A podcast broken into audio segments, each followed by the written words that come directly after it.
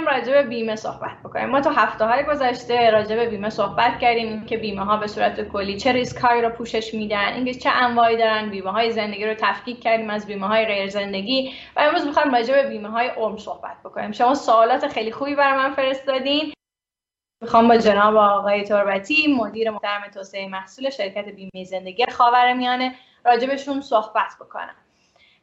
سال های ما معمولا حول این محوره که اصلا بیمه عمر چه مزایایی داره آیا برای ما مناسب هست یا مناسب نیست و اینکه چه افرادی معمولا این بیمه ها رو می‌خرن. من متوجه شدم که تو سالهای گذشته یعنی بودم در واقع میگه که تو سالهای گذشته اون علاقه داغی که به بیمه های عمر بوده کمتر شده. حالا می‌خوایم راجبش با جناب آقای تربتی بیشتر صحبت کنیم. آقای تربتی سلام و عرض ادب. به برنامه سرمایه گذارش خوش آمدید.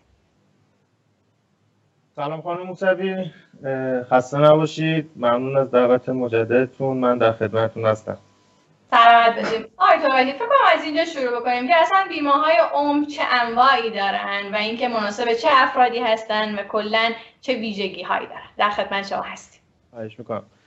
ببینید بیمه های عمر رو از جنبه های مختلفی میشه تقسیم بندی کرد. حالا چه به صورت زمانی یعنی ما بیمه هایی داریم که زمان محدودی هستن یا مدت زمان نامحدود دارن تا در واقع فوت طرف اتفاق میفتن چه به صورت شیوه سنتی یا مدرن که در واقع به صورت سنتی بیمه نامه ها هیچ ارزش اندوخته ای ندارن اما به صورت مدرن بیمه نامه ها حالا به اصطلاح میگن ذخیره دار هستن المان سرمایه گذاری دارن و در واقع به طرق مختلفی میشه این بیمه نامه ها رو تقسیم بندی کرد. اینکه چه افرادی می‌تونن بیمه نامه ها رو بگیرن خب شامل طیف وسیعی از افراد میشه. واقعا نمیشه گفت که در واقع سن یا شرایط خاصی داره که اگر فرد از اون حوزه بیرون بیاد دیگه نتونه بیمه نامه ها رو بگیره. اما شرکت های بیمه ملاحظات ریسکی بابت در واقع بیمه کردن افراد از لحاظ سلامت و حالا سن و سال رو انجام میدن. سوال بعدیتون رو اگه امکان داره. کلا مناسب چه افرادیه این بیمه های عمر؟ چه کسانی بهتره که برن بیمه های عمر بخرن؟ ببینید خب خدمتتون عرض کردم. ببینید بیمه های عمر در واقع از لحاظ سن و سال اگر که افراد در سن پایینتر یا حالا والدین برای فرزندانشون بیمه هایی رو خریداری کنن قطعا به سمت بازده سرمایه گذاری اون بیمه نامه ها میرن که بتونن در آینده ازش استفاده کنن. شرکت ها معمولا از بیمه های گروهی برای کارکنانشون استفاده می‌کنن که به صورت سالانه اونها رو بیمه می‌کنن و در صورت فوت نابهنگام فردی سرمایه رو تخصیص میدن به در افراد زینف اون بیمه نامه و بیمه های مستمری که البته بیمه های مستمری و یا بازنشستگی بیمه هایی هستند که در واقع دقدقه های بسیاری از افراد رو حل می‌کنن در سنین پیری. در واقع خریدارهای خوبی داره. حالا در دنیا و در کشور هم در این چند ساله سعی شده که این بیمه نامه ها به صورت های خاصی پیاده سازی بشه. چون ما یک در واقع ریسکی که شرکت های بیمه قبول می‌کنن ریسک طول عمر هستش و ما طول عمر رو و اینکه فرد در سنینی که نمی‌تونه کار کنه توانایی درآمدی داشته باشه این رو به عنوان یک ریسک در نظر می‌گیریم. که در واقع بیمه بازنشستگی هست که این بیمه نامه رو ارائه میده. خب حالا شما راجع به این صحبت کردیم که بحث عمر رو اینکه کمک می‌کنه به آدم هایی که می‌خوان دوره بازنشستگیشون رو بگذرونن. الان شما می‌دونید که خیلی فرصت های سرمایه گذاری زیادی وجود داره که آدما واقعا می‌خوان بینشون انتخاب کنن. یعنی من فرد نمی‌تونم تو همه این فرصت های سرمایه گذاری بیام و سرمایه گذاری بکنم. من می‌خوام بدونم که این بیمه عمر چه ویژگی هایی داره که باعث میشه من باید بهش جدیتر فکر کنم و به عنوان یه گزینه خوب همیشه در نظرش بگیرم. ببینید بیمه های عمر در واقع پوشش های بیمه ای رو که هیچ بازار مالی به فرد ارائه نمیده ارائه میدن. این پوشش ها شامل در واقع نقص عضو از کار افتادگی ها امراض و بیماری ها هستند. خب شما در جریان هستید که هیچ بازار سرمایه گذاری حتی با در واقع بالاترین بازده های سرمایه گذاری یک همچین مواردی رو به افراد تخصیص نمیده. مضاف بر اینکه شرکت های بیمه با توجه به اینکه در بخش سرمایه گذاری کار می‌کنن و عملا یک بالشون بال سرمایه گذاری هستش باعث میشه که بتونن این سرمایه گذاری رو به صورت بهینه انجام بدن و در واقع بتونن مواردی رو که افراد در آینده نیاز دارند به در واقع بیمه شده ها ارائه کنند پوشش های بیمه ای مهمترین بحث بیمه هاست که خب بازارهای مالی به هیچ فردی تخصیص نمیدن. الان اگر در واقع یک فردی که در بورس کار می‌کنه از کار افتاده بشه یا نقص عضوی براش ایجاد بشه که نتونه بره کار کنه قطعا سازمان بورس نمیاد در واقع یک مقرری رو به فرد بده. ولی بیمه نامه ها پوشش های ریسکی رو برای افراد در این طول زمان نگه میدارن. خب این شباهتش به بیمه بازنشستگی که همین الان تامین اجتماعی انجام میده چیه؟ یعنی اینکه خب اگر فقط بحث مستمری باشه که خب بیمه تامین اجتماعی از سی سال به ما اون مستمریمون رو میده. این تفاوتش با این بیمه چیه؟ ببینید خب حالا چون بحث تامین اجتماعی مطرح میشه در واقع ما می‌تونیم خیلی گسترده تر صحبت کنیم. ببینید بیمه های بازنشستگی در دو وجه به شدت قابل تفکر هستند یک بخش سرمایه گذاری و یک بخش در واقع جمعیتی. ما متاسفانه حالا صندوق های بازنشستگی در کشور بازده های خوبی نداشتند و با توجه به اینکه حرم سنی در واقع جمعیتیمون رو به رشد هستش و افرادی که در دهه 60 به دنیا آمدن در واقع در سنین پیری جمعیت به شدت بالایی رو تجربه می‌کنن. متاسفانه شرکت های بازنشستگی عملا قادر به ارائه خدمات به تمام این افراد نخواهند بود. با توجه به اینکه سرمایه گذاری ها در سالهای قبل به اون گونه که باید میبوده نبوده و این افزایش سن هم مزید بر علت شده که نتونن در واقع صندوق ها اون مقرری که باید داده بشه داده بشه رو در واقع ارائه بدن. مضاف بر اینکه یک واقع به ریسک ورشکستگی این صندوق های بازنشستگی اشاره می‌کنید. درست میگم؟ بله واقعیت این هستش که ببینید شرکت های خب خصوصی به حال باید ترازنامه هاشون به هم بخوره و سوداوریشون انقدر قابل قبول باشه که بتونن به فعالیت ادامه بدن. و یک دلیلی هم که شرکت ها اومدن و در واقع به نوعی کمک می‌کنن به نظام بیمه کشور این هستش که بیمه های تکمیلی بازنشستگی رو می‌تونن در واقع ارائه بدن که افراد بتونن لاقل از دو وجه هم از سمت بیمه تامین اجتماعی و امثال صندوق ها و از بیمه های خصوصی. رو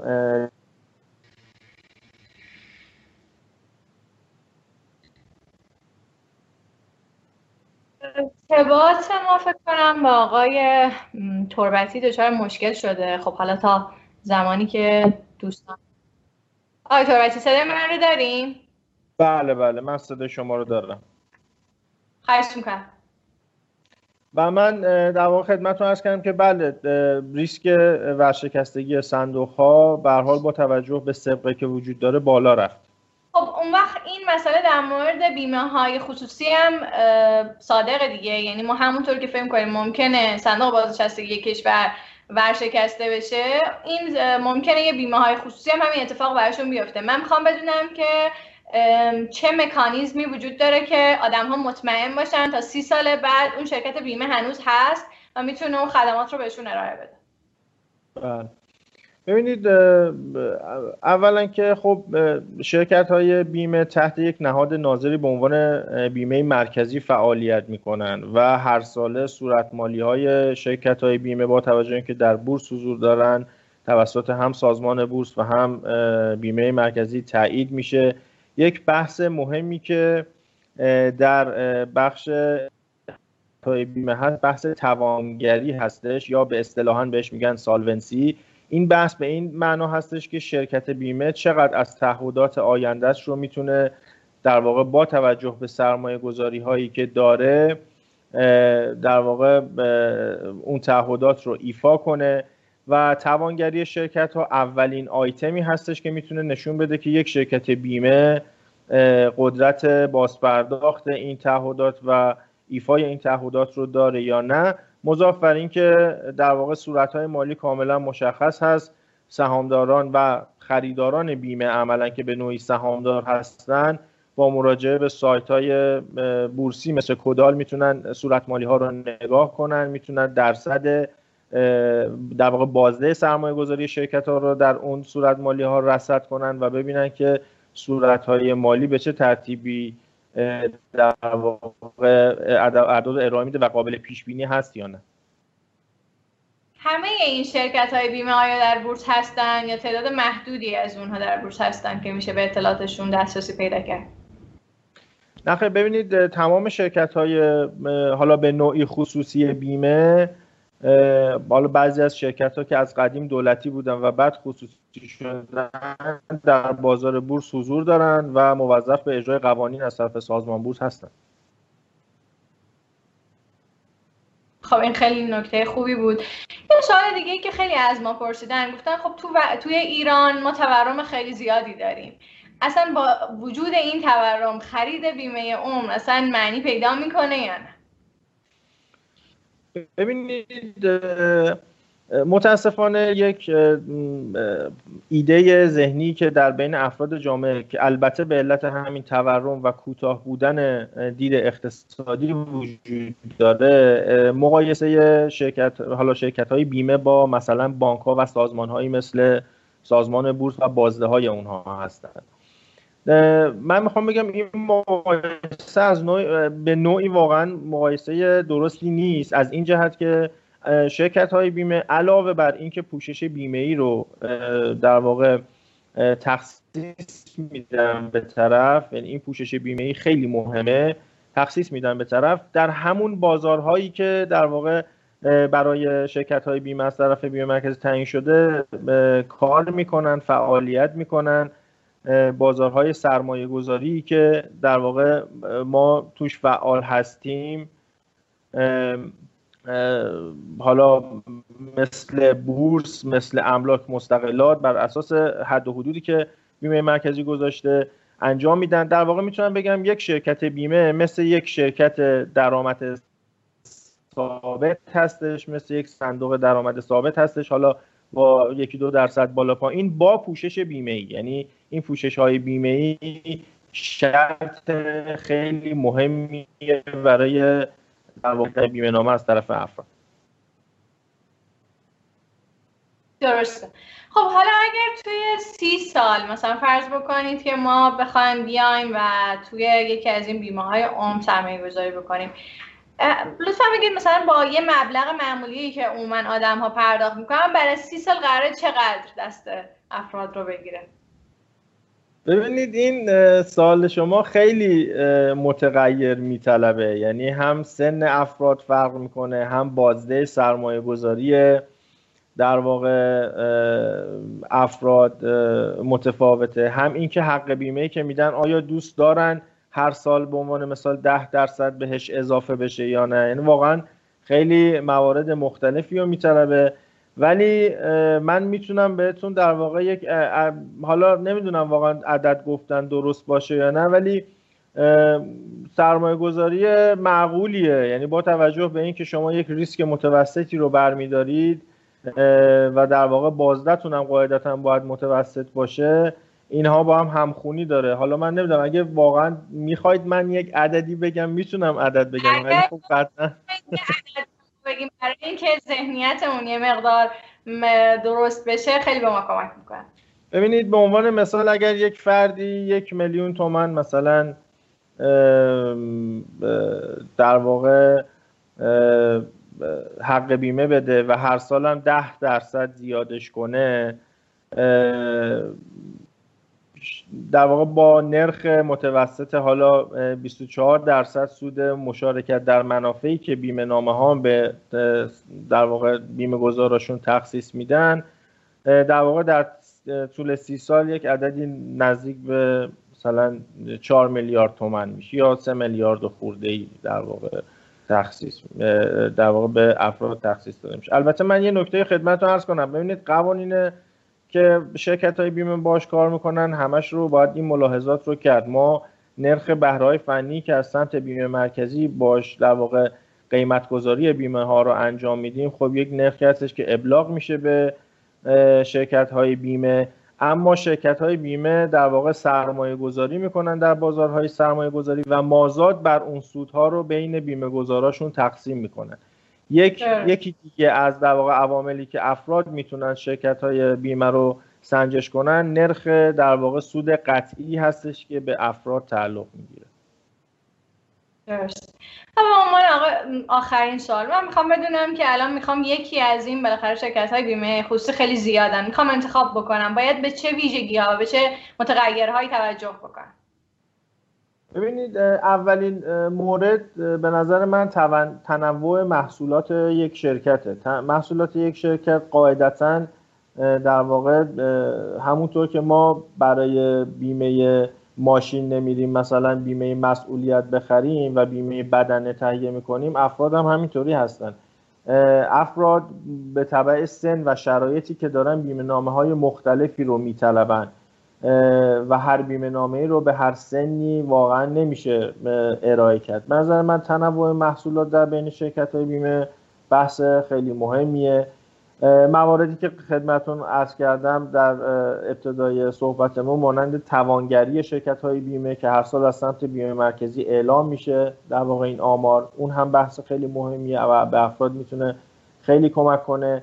و همچنین بازده های سرمایه گذاری که شرکت های بیمه کسب می‌کنن و می‌تونن در واقع افراد از طریق سامانه کودال دسترسی داشته باشن و اون بازده رو ببینن و تنوع پوشش ها که البته یک به یک ترتیبی جز همون تنوع محصوله هم جز مواردی که افراد می‌تونن دقت کنن برای خرید بیمه و اینکه فرض کنیم حالا من انتخاب کردم اون شرکت بیمم رو اگه بخوام خریداری بکنم آیا سایتی هست که بیاد این مقایسه ها رو انجام بده یا نه؟ مثل بقیه چیزامون باید خودمون بشیم دونه دونه اینا رو بخونیم و بعد تصمیم بگیریم. ببینید در واقع سایت هایی که الان وجود دارن برای مقایسه بیمه ها با هم دیگه که این بیمه نامه ها رو از لحاظ حالا اندوخته نهایی که هم همون مبلغی هستش که در واقع تخصیص پیدا می‌کنه در پایان دوره به افراد مقایسه می‌کنن. ولی خدمتتون از کردم با توجه به اینکه ما ملاحظات قانونی زیادی داریم به عنوان مثال ما نرخ‌های بهره رو حتما باید به صورتی که بیمه مرکزی گفته در نظر بگیریم مشارکت ها رو در واقع به صورت مستقیم نمی‌تونیم دخالت بدیم در این امر. و یه خورده مقایسه ها در واقع شاید سخت باشه. اما خب به حال اون سایت های بیمه ای هم کمک کردن به شناخت بیمه در سطح جامعه. اون سایت ها رو می‌تونن افراد برن مقایسه کنن و اینکه شرکت ها سامانه دارن. استلام های مد نظر خاص خودشون رو از سامانه های شرکت ها در واقع بگیرن. درسته. یه سال دیگه که خیلی از ما پرسیدن اینه که اگر اون فرد تو اون دوره ای که حالا مثلا سی سال از فوت بکنه با زمانی که در قید حیات باشه چه تفاوتی بین این دو حالت وجود داره؟ ببینید خب این دقیقا برمیگرده به سوال اولمون بابت تفاوت بیمه نامه ها اگر یک بیمه نامه نامحدود باشه که اصلا دیگه فرد, فرد وارد حوزه بعد از در واقع اون بیمه زمانی اون بیمه نامه نمیشه که فوت کنه. چون در واقع یک بیمه هست به نام بیمه تمام عمر که این فرد تا زمانی که فوت کنه بیمه است و هر موقع که فوت کنه سرمایه فوت بهش حالا به زینفاش داده میشه. اما بیمه های دیگه ای که الان در ایران رایجه بیمه به عنوان مثال عمر زمانی هستش که اگر خارج از زمان این بیمه نامه باشه قاعدتا هیچی به فرد تعلق نمی‌گیره. یک بخشی از اینکه این بیمه نامه خیلی مورد تایید جامعه نیست همینه. البته کارکردهای زیادی داره که حالا امیدوارم در جلسات بعد بهش در واقع برسیم. اما بیمه هایی که عمدتا الان شرکت های بیمه در ایران میفروشن در واقع بعد از بیمه اتمام زمان بیمه یک پولی رو تخصیص میدن به افراد و عملا اگر در خارج از اون زمان بیمه افراد فوت کنن دیگه سرمایه خاصی بهشون تعلق نمی‌گیره. ولی خوبی بیمه بازنشستگی این هستش که اون مستمری ها ادامه دار خواهد بود و در زمان تا در فوت, فوت در افراد بهشون پرداخت. درسته. خیلی ممنونم آقای تایباتی خیلی استفاده کردیم. امیدوارم تو برنامه های بعدی بتونیم بیشتر راجع به بیمه های عام بشنویم و بفهمیم. متشکرم و خدا نگهدار. خواهش می‌کنم. ممنون. سلامت باشین. خدا نگهدار. می‌دونم احتمالا الان می‌خوایم بپرسیم که نگاه من نسبت به بیمه های عمر چیه؟ واقعیت اینه که من هنوز فکر می‌کنم اطلاعاتم برای این قضیه کمه. و فکر می‌کنم باید یه بررسی جدیتری روی این قضیه داشته باشم. حتی احتمالا بتونیم یه برنامه یه پشتیبان برای این قضیه بسازیم و تو برنامه های بعدی بهتون نشون بدیم.